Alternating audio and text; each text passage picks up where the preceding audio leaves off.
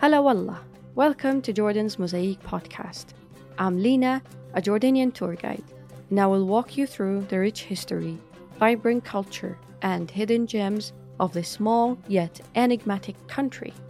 So, whether you're sipping coffee or tea or anything in between, join me to discover Jordan's landscapes, stories, and flavors.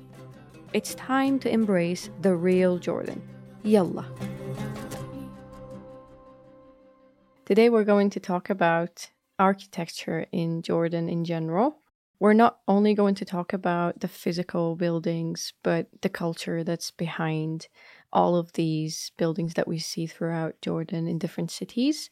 We're also going to talk about the difference between Amman as a capital city and the buildings here and compare it with different cities, different towns, where we like to live, what kind of houses we prefer as locals, etc., etc. And we have a very, very genius guest with us today. I'm super lucky to have Laith with us. Would you like to introduce yourself? Yes, my name is Laith Matarwe. I'm an architect and design researcher based in Jordan. I have my own small architectural practice and I work also with uh, Ammar Khammash as a senior design architect. My background is mainly architecture. I've pursued my master's degree in design research in Germany in Bauhaus this major wasn't so much related into architecture dealt with researching design in general. The aspect of design what makes uh, interactive design for instance a good experience for users. And also uh, from my background architecture practice i've uh, delved in into how the built environment were built to be suitable for human beings. And i've delved also in my research in how Jordan became a specific built environment, what characterized the Jordanian context uh, in terms of how people live, how people behaved with the, with their physical context, and also their cultural and historic context, and what made Jordan, with its towns and cities, very um, unique on, on their own. This is my kind of research. I also practice architecture on a domestic level, more residential level. This is where my own professional, personal professional practice is, is based currently. And I have like uh, many hobbies other than my passion for architecture, and this is why I've studied architecture and pursued this practice. I really enjoy doing photography, but I need to emphasize I'm not a photographer. I'm an architect, amateur photographer. You might some might say, but my whole aim from photography is to document the um, relevant and unique aesthetic beauty that we have in Jordan, from architecture to the physical, natural, uninterrupted context. And this is what I enjoy. And aside from photography, I really love to write. Any audience of mine will recognize that I always love to reflect uh, on the photography I, I do, to write about what I see, because I think that the audience always owe the photographer or the architect an explanation of how they see the world around them and this is what i do in a nutshell aside from that i have i have a passion for cars i have passion for traveling but I always recognize myself as an architect from Jordan, based in Jordan, and would love always to be recognized as that architect because architecture is very intertwined with the physical context and the historic context of where the architect was born. This is what I do in a nutshell. That's beautiful. Speaking of your photography, of course, at the end of the episode, I would like you to share your Instagram and website so that people can follow you. But Uh, you know your the pictures that you take are always you know they're always honest. They reflect jordan the way it is and it shows beauty in what we take for granted and i really like this as well as your words that it sort of make it more you know it adds a story into your photography which is really beautiful.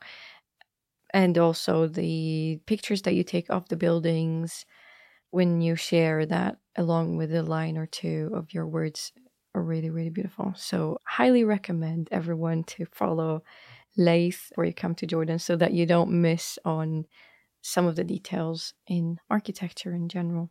Okay, cool. Let's sort of introduce the buildings in general or the architecture in general because it's I don't know as a non architect, mm-hmm. but is it related to when the building is built because if you look at old Amman, which is east eastern the eastern part of Amman, the older buildings, if you stand on Amman Citadel, you'll see the houses around you and you know they look very beautiful like as layers. But at the same time, if you go to Western Amman, you'll see something completely different. I'm guessing it's related to time when it's built. Would you like to yes, sort of yes, describe? of course. When looking at the Jordanian context, you need to take uh, the, the political as well as the economic uh, context in consideration always. Uh, Jordan witnessed a rampant real estate economy in the late 70s, early 90s as a result of the oil boom that happened in the uh, neighboring Gulf region. This oil boom made a boosted the Jordanian economy with a lot of money coming from Jordan expatriates working abroad. In that time, in the early 90s, late 80s, many Jordanians working abroad aimed to secure a life for them in Jordan. This increased an appetite for land, for housing.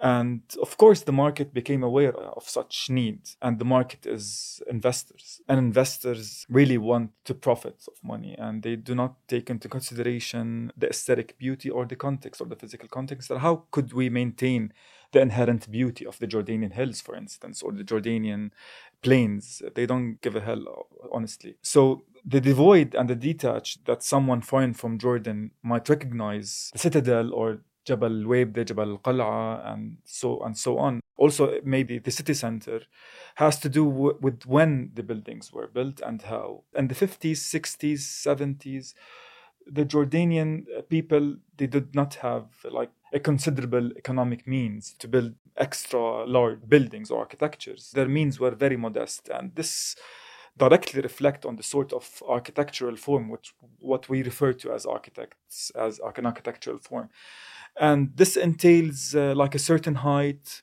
maybe three stories maximum. The dimensions are very small because the structure that holds these buildings is also modest and is also needs to comply to structural systems which are very affordable. Hence you recognize that for instance the houses and the buildings on jabal qal'a they cascade they like terrace on the hills because the users and the builders they did not have the means to excavate the whole hill but the profit oriented businesses they do have the means to excavate and to alter and to alter the, the natural undulation of the land. They do have the capital and honestly this is why you find a devoid like when there's also a capital without uh, being uh, an intellect individual aware of uh, the importance of the physical context and the importance of the inherent characteristics of the built environment of jordan you could alter the land without any consideration of those and you will lose these unique characteristics that you find. This is why when you shift to Western Amman, and I would love the visitors to recognize this, not only recognize uh, an economic shift because Western Amman is inhabited by high income individuals, high income Jordanians. And the architectural form of those individuals is very apparent. Large buildings, often stone clad, villas, apartment buildings, large apartment buildings, whereby in the eastern side of Amman. It's it's very modest. They're earthy in colors. Uh, the, the openings are very small because the, there's an emphasis on privacy because every building is adjacent to the other building. You don't need to have like a large window which opens onto your neighbor's living room. Privacy is very important in the Jordanian culture and of course in many other cultures around around the world. But in Western Amman, because the lands are much larger, you could have like a larger setbacks and you could have also a larger windows. And larger windows also translate into more expensive architecture which western ammanis do afford to, to have. But other than that personally this is debatable also. My architecture which i'm always inclined to design or or even to base my designs on uh, is the traditional contemporary traditional jordanian architecture rather than the contemporary, modern uh, Jordanian architecture. As we discussed previously, personally with you, Lina, I'm more inclined into the rural, contemporary, traditional architecture. and also, as I mentioned now, uh, the architecture of Eastern Amman, because it's honestly represents the, the, users. They have, it represents their mean, their economic means, it presents their social needs, their family needs. Architecture of Western Amman, as I mentioned, is always dictated by investors rather. So the investor would come buy a piece of land uh, develop it into a villa or develop it into a build, uh, residential building and then he sells uh, sells the apartment or sells the villa. So there was no direct say for the owner in uh, designing the spaces, designing the, the facades, for instance, designing how he would eventually interact with the different spaces in the building or with the garden on a broader level, for instance. But the rural architecture of Jordan, the traditional architecture of Jordan, it's of the users themselves. They have built their houses most probably they have designed their houses as well because they could not afford hiring an architect and hiring an architect in jordan for the limited kind of income that the average jordanian have is kind of expensive. So they would do with means of yeah i would design the living room in this space uh, so the living room will eventually open to the kitchen in this sort of um, crude and honest uh, manner which is I'm very inclined to because the architecture of the users speaks a lot of the culture, speaks a lot of the history, because they have uh, learned how to live and how to design a house from how their fathers and ancestors have learned. So it's layered. The market oriented architecture is not, as I mentioned, dictated by investors. Yeah, that makes sense. When my grandfather bought a land in the suburbs of Amman, he literally built the house with his kids. No architect was involved. He was able to build something big, but at the same time, it was. Um, and then he could expand as well, as you mentioned. So there's a part that's add later on added, like a terrace. What is also interesting is, you know, when we're I'm with my group on the bus or van, wherever, I always tell them to open the curtains and look out because you can't really describe everything they have to see and compare by themselves. But there's a huge difference to see between Amman itself, inside Amman, is different. And then take Amman and compare it with any other city in Jordan. It's also different. Different towns, you know, they reflect some, you know, personal preference to the locals. And it's really interesting how we also like to have a backyard or like a small garden where we could at least grow something and this goes back to how you know jordanians used to live yeah. where lots of people were farmers and one of the most important things that we don't need to overlook is the price of owning a piece of land in amman is very expensive. So the average jordanian now could not afford to buy a piece of land. That's why they are enforced to buy an apartment in an apartment building. And this kind of relationship with the land as a pricey object, as a pricey commodity, dictated the pattern of life that is present there. Whereby in uh, in other governorates, in other towns, in cities, uh, in Jordan, Irbid, Jarash, Ajloon, Karak, Madaba, price of land still retains a modest budget. So there, the average Jordanian, if uh, he or she did not inherit a piece of land from their father or grandfather, they could afford a piece of land. Um, in Amman, this is uh, without a question unaffordable for the average Jordanian. And this sort of relationship also connects to the architectural form which I referred to earlier and uh, today. When you can buy a piece of land with your own money, you could develop it into a small private residential house and that's it okay? Hence you could have like your own garden. You could cultivate piece of the garden for growing tomatoes for growing mint for this kind of culture.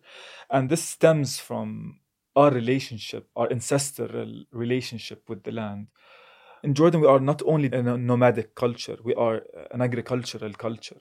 Um, and sadly, this kind of relationship that used to tie us with the land is uh, slowly getting eroded. When land became a commodity, it did not retain the, the value that it used to have, which is a source of life. your grandfather would cultivate his land around the year, and this was his source of living. That's it. Now Jordanians treat land as sort of commodity, they commodity they buy and sell it, and without cultivating it, for instance, without having it as a source of life. Maybe some of them uh, on seasonal uh, on seasonal pattern, maybe they would harvest the olives, and that's it. But the Jordanian culture used to uh, invest in cultivating the land throughout the year. And when the average Jordanian in the governorates or in the towns of around in Jordan, they have retained this kind of special relationship. That's why you feel that they are inclined to have a garden. They they inclined to have a hosh, which is uh, what we refer to in Jordan as the a private external space in the garden, which is often paved, and with parts of it also, of course, green. What I mean is they're grown with plants. When you compare this architectural pattern or this this kind of living pattern with the profit-oriented apartment buildings, um, of course, you could not have a garden. Only you could only have a garden on the ground floor, and investors' whole uh, aim target is to profit their, their pocket, uh, expanding the, the architecture onto its allowable limits would overtake the, the spaces that would be otherwise used for growing plants or cultivating. This is why Amman, the urban fabric of Amman currently is very arid, very gray, very, very white, with a complete absence of green. It's very minimal because what makes up the urban fabric is the building and when the building expands on the limits without with no consideration of the open spaces around it or the grown open spaces around it you would be left without any green uh, open space and this is why the current urban fabric of jordan when you look on it from the plane especially amman is very gray and very um, white without any green in it when you move where, whereas when you move to the north of Jordan, it's very green because we're still retaining this kind of relationship. Although sadly, uh, in Irbid, for instance, which is the most agricultural and most fertile lands in Jordan, it was referred to as the food basket for the Roman Empire, for the Byzantines, for the Umayyads, and culminating by the Ottomans. Now it's completely getting urbanized. And Suhul al Huran in Irbid are one of the most fertile locations in the whole Fertile Crescent. And now they're getting urbanized. So the fault is not to be put on the on the average Jordanian. It's how laws have been uh, enacted in a way that Uh, they benefit the investor rather than retaining and protecting the agricultural history of Jordan. This is, for instance, for me, one of the most saddening realities that me as an architect who's inclined to be within the realm of nature, be within the realm of agriculture, and the rural countryside of Jordan. It's a sad reality. We've discussed previously, me and you, on a personal level, how I'm very inclined to understand the rural architecture of Jordan. And the rural architecture of Jordan, for me as an architect, it's a starting point for me to design an architecture that is from the context if I would have like a, um, an architectural intervention uh, on the countryside for a user, for a client who affords money, I don't want my architecture to overpower, to overwhelm the adjacent rural architecture of the modest average Jordanian. I want my architecture to go in tune with it. This is why I developed such interest in understanding the rural architecture of Jordan and appreciate it for what it is I appreciate it for its funky sometimes colors. yeah. Red, uh, Pink. uh, pink, uh, pistachio green, Yes. uh, yellow, uh, orange sometimes. For me, this is truly beautiful. Why? Because this is how the house owner decided to build his own house. this is it. I have no say on it uh, as an architect. This is how he has built or she has built her dream house with the modest economic means that she or he has. And this is truly fascinating. And also, I would truly encourage uh, anyone visiting Jordan and the towns in Jordan to to focus on this uh, kind of architecture um, because it speaks a lot about the culture. It does. It does. It speaks about a lot about the culture. And you have referred yesterday in our talk that the columns that often expand uh, from the rooftops of the houses. It's I'm it always uh, just to interrupt you there. I'm always asked this question, like, why Mm. are there like columns on top of a house? So it looks like it's going to be built on top Mhm. To continue build another story or something. But then it's not. It's just columns, and I'm always asked this question. in Jordan, when you get married, especially in the towns around Jordan, not in the city, Amman city, mainly the son, they do not disown their parents. They still live with their parents. And uh, when the father who has built the house or who or who or who decided to build the house, he he does plans for his sons to live with him because from a Jordanian perspective, uh, we have taken care uh, of our kids, and now in return, when we get older, me as a parent, I would love to have my kids to take care of me, and be around me all be the around, time. be around all the time, lunch and, together on Friday on and the have weekend. breakfast. Yeah, Yeah. yeah, And such cultural pattern dictates the architectural form, the archiform. So even when we are designing like an average house as an architect, we were often asked that we need to uh, design the structural system to retain three or four more stories. Yeah. But at the time when the building is built, when the house is built, the, the owner would not have like uh, enough economic means to build the other story. So this is why they leave the columns extending from the house because it would indicate that yeah a future a future expansion to the house is planned and namely for the son True. Yeah. Yeah. Yeah.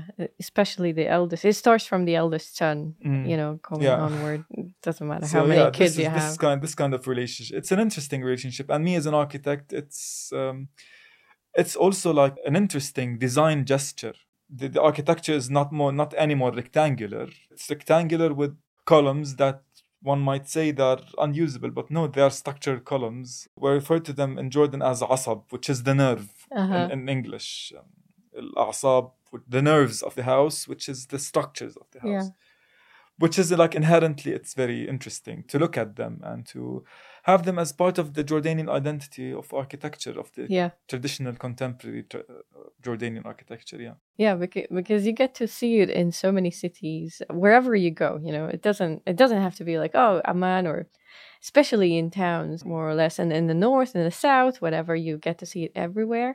I'd never like sort of felt anything. I was like, yeah, it's this yeah, is normal. we're used to it Yeah, but We're used to it then when I'm asked, you know, this is funny when you know you're asked and you're like, I don't know how to answer this question. Why are there columns on top of the house? So I I went back and I asked my father, and his his answer was really funny. You know, it was you know he's not an architect, so he's not going to answer the way you do. But he said it's more or less like a mental thing. Like, oh, I have the columns ready. Once I have a little bit more money, I'm gonna. I only have the walls left yes. To build. because the structure is the most expensive Yeah, element to build in a house. And when you could afford to build the columns to infill them with block walls it's not that expensive at all.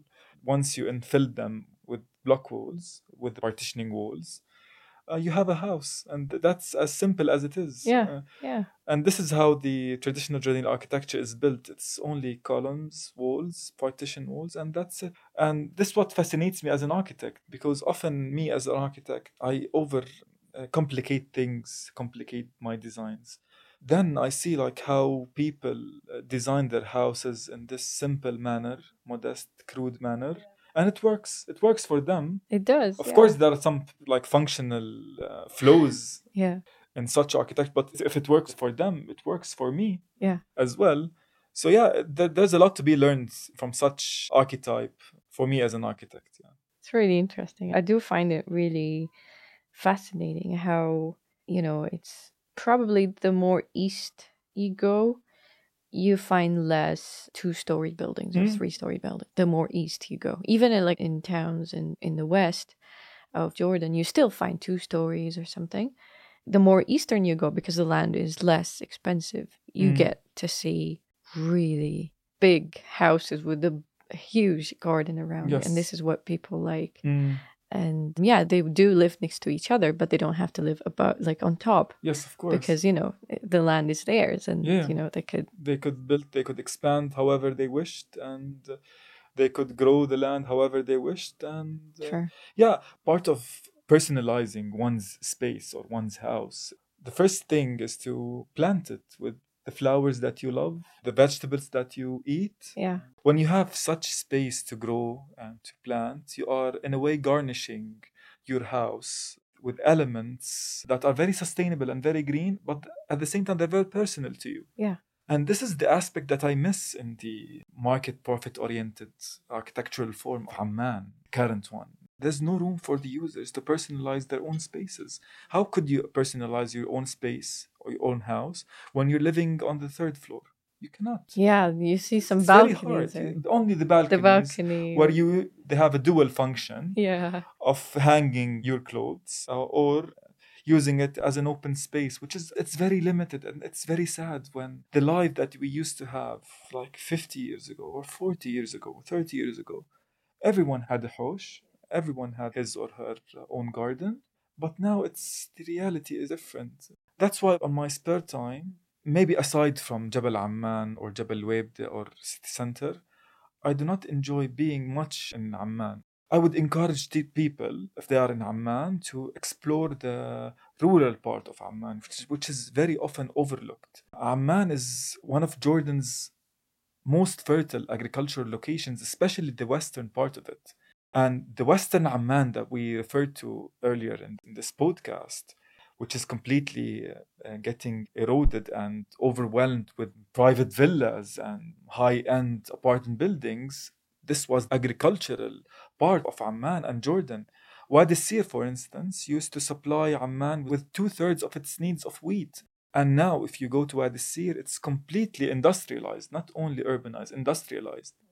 And still, but if the government here is very true to the cause of regulating urbanization in, in Jordan, many places of Wadi Sir now and Wadi Shita, Badr Jadida, Zabda, Kashif, Iraq al Amir, all of these places return a really beautiful and unique rural side of Amman, which I encourage people to come and visit them and appreciate them for what it is. Because this would result in not only shedding the light on the importance of the rural architecture or the rural side of Amman, but this would provide income when tourists are often visiting such places. This would provide income for the inhabitants, inhabitants of these places, to provide tourists with activities, to provide them with food, for instance, traditional food, uh, traditional drinks, show them around, sell them their own produce that they have cultivated from their own lands. And this year I went Chianti in Italy, the countryside of Italy, and the agrotourism, which is agricultural tourism, there and around the world is booming. So now, rather than rely on the beauty of the agricultural land to sell it and then to develop it into a residential high end villa, you could uh, invest in a sustainable manner in attracting tourists and attracting diff- Jordanians from different parts of Jordan to come and appreciate agricultural side of Jordan for the not only the beauty but for the culture that is there and has been there for hundreds of years. So I would encourage you, Lina, to guide your tours to appreciate the rural side of Amman for the reasons I mentioned. Yeah, we do if the schedule allows. It depends on the group's time, but we do go to Iraq al Amir, especially because there's a Hellenistic palace Mhm. and it's perfect for, you know, noticing the rural part of Amman as well as the historical part of that area. And there's a, a local organization that also provides like the females of that Mm. area provide food and they have sustainable crafts you know they make their own papers and turn them into postcards Yeah, this is agrotourism. this is beautiful Yeah, this is this is what I encourage. Like, if the government is very aware of this, this could be like a sustainable booming industry that would retain a good income for the locals and good income for the country. You need to emphasize on the beauty of what you have as a country. Not all the lands are supposed to be developed into to residential use. That's the thing. And sadly, most of the lands that are developed into residential uses are agricultural lands. Why? Because agricultural lands and fertile lands are beautiful, inherently beautiful. And this is attracting investors. This is attracting niche buyers, niche clientele with capital. And for them, they treat these lands as a commodity, as, as something to behold. And that's it.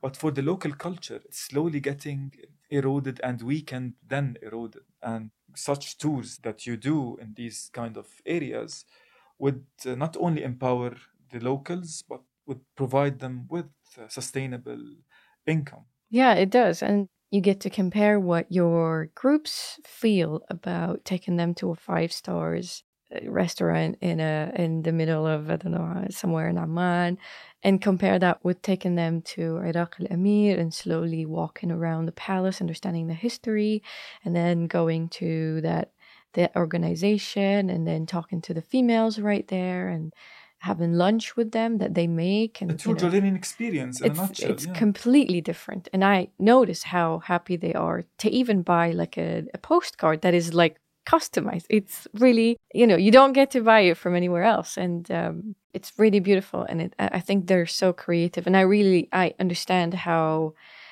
my groups would really have fun doing that more than, you know, taking them to a five stars restaurant that you know provides food that might not be what we eat normally at our homes but yeah we just give them everything yeah it would be a mixture of all lunches to get five six Yeah, lunches together. Oh like all of the hummus and mtabbal we talked about this like in one of the episodes. And then the main dish which we don't have that. We get normally just a, one main dish with some salads and yogurt and that's mm. it. We don't get to have so many appetizers and that would be different to how we eat. And you know restaurants would provide it completely differently. But when we do go to those areas my groups get to see what locals eat normally and they would enjoy how the we homemade really- jam, Yes. the honey, the Yeah. and zayt Yeah. that they harvested from their own lands. And for me, it tastes different. I don't know, maybe I'm, I'm a bit emotional in that manner, but um, I've started like three years ago, I started harvesting our uh, olive trees from our own lands. And every time, every olive harvest, every time I bring back the olive oil back to home, back to my place, it tastes different because there's a sort of special attachment to what I was able to produce from my own land. And for, for, for tourists and for your group to experience the taste of a local experience, a local local produce, is something different. I've experienced it in Italy in Chianti. It tasted different. I was able to sense the sense of uh, pedigree that the owner of the house had that yeah this is my house and this is my land. I've uh, th- this wine is i cultivated i've done this wine from my land and this olives are from my father's land. And yeah uh, there's a sense of pedigree. There's a sense of being proud about the things that you were able to, to do and you could let others experience as well. And i'm pretty sure that local jordanians in iraq al-amir or other rural places in jordan would feel the same. They would feel that yeah they are recognized for the special things that they do the mundane things that they do they're special for for someone else. For them maybe harvesting their own olives is something very ordinary.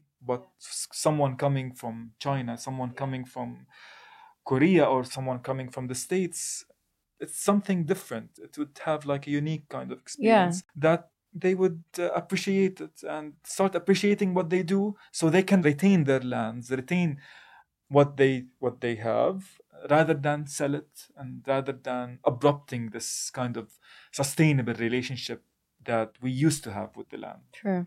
Uh, especially when it boils uh, down into it, it's all yeah, connected everything is. is intertwined Absolutely. And uh, especially when uh, the locals uh, make their bread in front of the groups, you know, make bread, show them, you know, the local olives, as you mentioned, or the olive oil from their own land. And just to try this, just to try Mm. the bread with a dip of uh, olive oil, it feels something. the It bread the means taboon bread. Yeah. I'm, speculating they have tasted the taboon bread yeah. this kind of this method of making bread traces to thousands of years so to have a glimpse of how people in this area in this region used to bake the bread is um, something eye-opening because I'm not sure if, if you read this uh, research.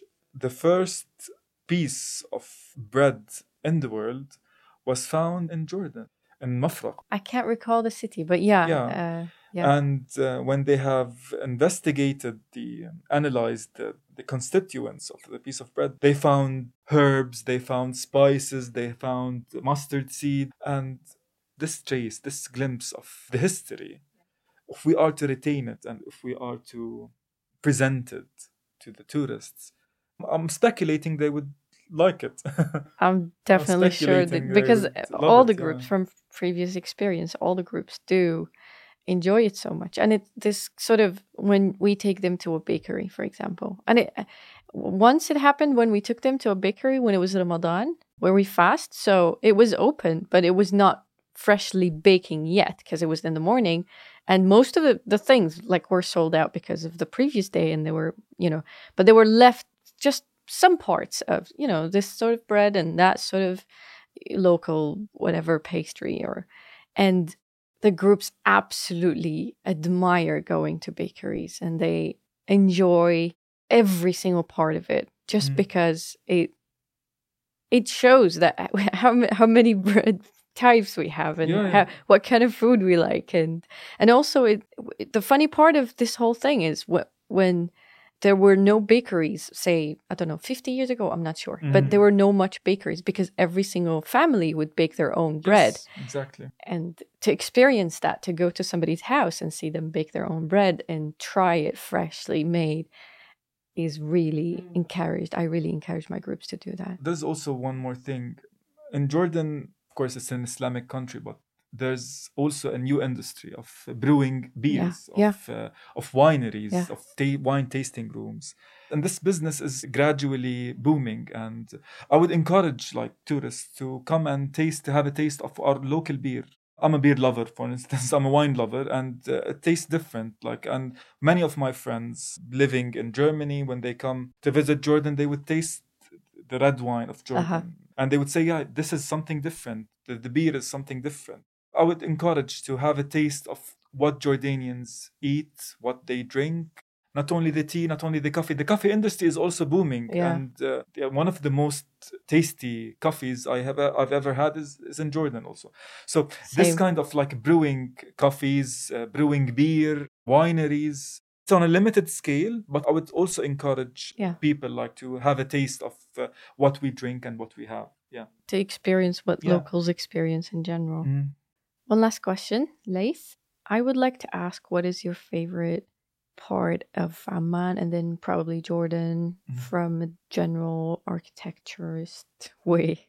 Was that a correct word? My favorite part in Amman is the western rural part of Amman, which includes the rural part of Wadi Sir, Badr al-Jadida, Al-Kashif, Zabda, Wadi Shita, Iraq al-Amir.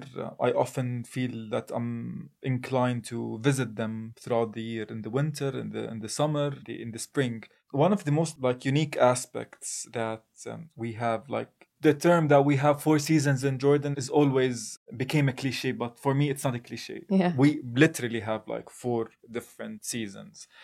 In the spring, this area, this western rural area of Amman is completely green. In the summer, it has like a goldish color because what used to be green got uh, like burnt with the sun rays and it turned into a gold, which is in essence a very beautiful, like a painting. It becomes like a very goldenish, golden painting. In the winter, oof, the greens and the the grays of the fog and the browns of the soil it paints uh, they all all of them symbiotically paint beautiful painting. So yeah these these these areas in amman and because of the physical immediacy um, i live 15 20 fin- minutes away from these parts. So i feel like whenever i'm feeling down whenever i'm feeling stressed i would go there and zone out of everything I have and enjoy nature for what it is without any interruption. And I often find myself that I would love to detach myself from architecture. I'm not anymore inclined to see beautiful architecture when I'm there. I'm only there to enjoy the nature. Open space. Open spaces, Far away from all the oak trees, the yeah. olive trees, the texture of the oak trees communities when you're looking at them from afar, the texture of the olive trees when you when you're looking at the land from afar. All of these aspects I really enjoy and I love. It's one of my most favorite places to go to. In Jordan, the south and the north, the north, especially Umm Qais and Irbid, the northern border with Palestine, Syria, overlooking uh, Tiberias Lake, For me, it's fascinating. Every time I go there, I've been there eight times. Every time I go there, it's always fascinating for that you are from one spot, you are able to see three countries. You're able to see parts of Lebanon. You're able to see Syria, the Golan Heights, the occupied Golan Heights, and Palestine, the occupied territories of Palestine. And it always fascinates me. Also, like in the wheat harvest season, I would love to be there. This year, I've documented, and the audience could go and check uh, my Instagram page. I've documented the har- the wheat harvest season in, in Irbid, in Umm Qais, and in other towns in Irbid it, it was it was a special experience. I could not like explain how special it is. So if you are in Jordan in April or in June, go and visit Umm Qais in the wheat harvest season and see how this land literally was the food basket of, of empires. You could see remnants of this tradition um, still present. South of Jordan, it's very arid, but I really appreciate such aridness the harsh mountains, the harsh, uh, the architectures that are interacting with such harsh mountains and harsh environments are very interesting. Also, one of the most important human interventions I like in the south is the roads. The roads are somehow new, and the curvature of the roads when they undulate and when they curve with the with such harsh mountains they are very very beautiful maybe the tourists maybe your group um, might have like a glimpse of this experience when they are going from Madaba to that Dead Sea the roads the asphalt the curves for any petrol head for any car lover Yeah. uh, this is the mecca to to to to come and enjoy driving in jordan and yeah these are my favorite places in jordan uh, would you like to say anything else? no, I really enjoyed this podcast, and I would really enjoy people to come and visit Jordan and experience not only the the historic heritage uh, of Jordan and the ruins uh, to explore. They have more to explore. We have more for them to appreciate, and yeah, they will love. They will love their stay. They will enjoy their stay here in Jordan. yeah. Cool. That's and it. where can they follow you or On Instagram, mm, Laith uh, underscore Matarweh, L A I T H underscore M A T A R W E H. And it's the same as laithmatarweh.com. It's, Your it's my website. website. And I'm sure that you will uh, con- add the contacts if you can. yeah, I will Yeah. link Yeah, link everything, everything. Yeah. wherever I can, and I'll also uh, steal some of your photos. yeah, of course. you're, you're free to do so. cool. I'll put so if when I put the episode on my website, I will also add some of the pictures. I really like some of your pictures where you took like the very old stone houses and then behind them the modern Mm. traditional ones that you mentioned with funky colors and everything. I don't remember where exactly I saw that picture in which piece because I was reading all of his genius, genius articles on his website. Highly recommended for people who are interested in architecture. He's a really genius person. And, you know, I can't remember which article that picture was in, but it's sort of put like different eras and it, it was exactly next to each other. I was like, I see this, I see this in so many areas. You see it in Wadi Musa, you see it in Mhm. Tafilis, you Mhm. know, the, the very old, probably a hundred years old buildings, stone buildings with something like that's maybe 20, 30 Mm. years old.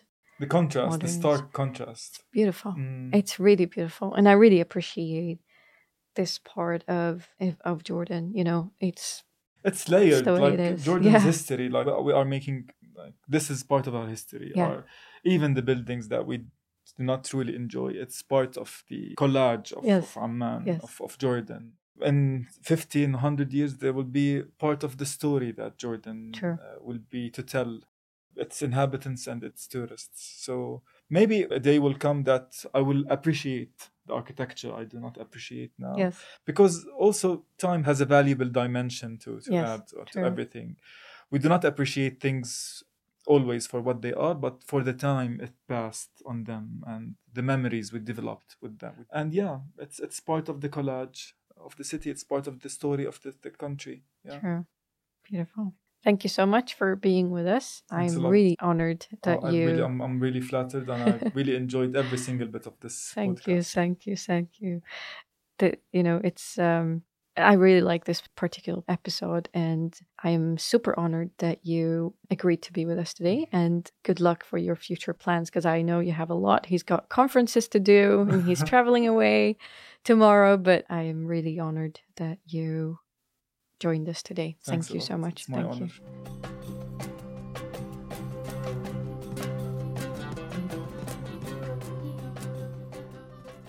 That's it for today's episode. Hope you enjoyed it as much as I did while creating it. I'm making a first ever writing and traveling retreat in January. We'll have writing sessions and traveling to the northern parts of Jordan. Sign up for the retreat because the seats are limited to five. We'll stay in an old artisty house with two rooms with spectacular view and hiking trails. If this is something someone you know would be interested in, share the word. Or, if you're planning your trip to Jordan, don't hesitate to get in touch. So, if you have any question or you need a tour guide throughout, let me know. You can contact me through my website, jordansmosaic.com, or follow me on Instagram at Lina underscore A L R A B A B H. Or just email me on lina at jordansmosaic.com. See you there. Salam!